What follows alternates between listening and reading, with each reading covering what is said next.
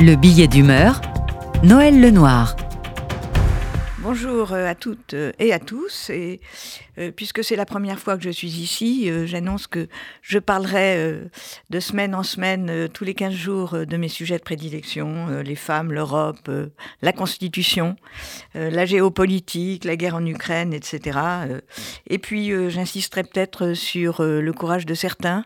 et la lâcheté d'autres. Je pense que les enjeux sont si importants aujourd'hui que ça vaut la peine d'évoquer les grands clivages de notre de nos démocraties. Alors aujourd'hui, puisque nous sommes à deux jours euh, du premier anniversaire, si on peut dire, de la mort de Masha Amini, cette jeune femme kurde de 22 ans qui a été assassinée par la police des mœurs iraniennes parce que ses cheveux dépassaient un petit peu de son voile, je pense que c'est utile euh, d'évoquer ce qu'est l'Iran depuis la révolution de 1979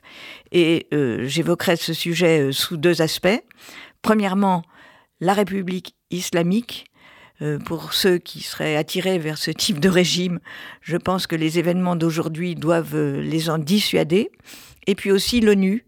euh, le silence abyssal de l'ONU et un certain nombre de démarches au niveau de la, de la communauté internationale qui interrogent. Alors la République islamique, comme repoussoir, si je puis dire, euh, Salman Rushdie euh, nous avait averti, mais maintenant, euh, à travers les réseaux sociaux, on voit tous les jours des reportages, des photos qui montrent la violence et la cruauté de la répression qui saisit les jeunes, les jeunes femmes, les jeunes hommes, les étudiants, les avocats, les journalistes, les réalisateurs, les écrivains et même les enfants en bas âge.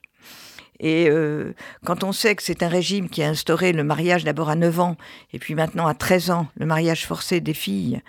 euh, la répudiation, euh, la lapidation jusqu'à la mort des couples adultères, on voit que ce régime est vraiment l'opposé, l'exact opposé de ce que peut souhaiter un être humain dans sa dignité. Et la répression aujourd'hui est terrible. Et je dois saluer, et on doit saluer euh, à deux jours euh, de l'anniversaire euh, de la mort de Macha Amini, le courage, l'héroïsme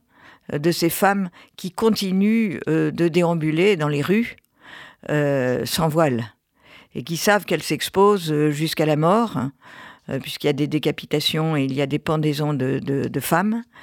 et elles continuent beaucoup moins qu'avant décembre 2022, puisque la police des mœurs, qui était censée avoir été supprimée, a repris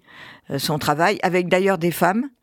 euh, qui sont souvent les plus fanatiques. Mais euh, il faut saluer ce qu'est un être humain, ce qu'est une jeune femme, un jeune homme, quand il résiste de cette façon-là,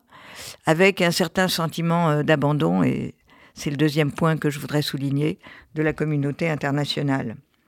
Alors,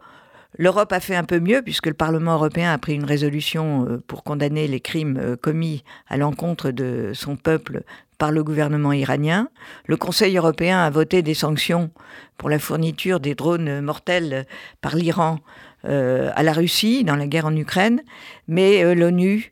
l'ONU est devenu un lieu absolument immaîtrisable et qui a renié, à mon sens, ce qui est à sa jeunesse, c'est-à-dire la défense des droits et des libertés. Alors c'est vrai que M. Guterres euh, n'a pas de pouvoir, le secrétaire général des Nations Unies, mais il est quand même issu d'un pays, le Portugal, qui est une démocratie, et il n'a absolument pas réagi. Et bien au contraire, puisqu'il a accepté, euh, et ça n'est pas une farce, hélas, si c'est une farce, elle est tout à fait lugubre, il a accepté que euh, des représentants iraniens soient présidents de la commission pour la prévention des crimes et la justice pénale, d'une part, et président depuis mai dernier, et la première session aura lieu euh, en novembre, euh, du euh, Forum social du Conseil des droits de l'homme des Nations Unies. Alors, c'est vrai que ces institutions ne servent absolument à rien, personne ne les connaît, mais néanmoins c'est un symbole extrêmement fort de la déroute de la communauté internationale. Donc comme l'espoir est permis même en Iran, et chez nous, spécialement en France, eh bien, j'appelle quand même à une réaction euh, des démocraties au Conseil de sécurité, la France, euh, le Royaume-Uni ou les États-Unis. Et j'appelle aussi au soutien euh, de ces jeunes Iraniens qui se révoltent et qui ont le droit d'être appuyés par tous ceux qui croient dans la liberté et la dignité de l'homme.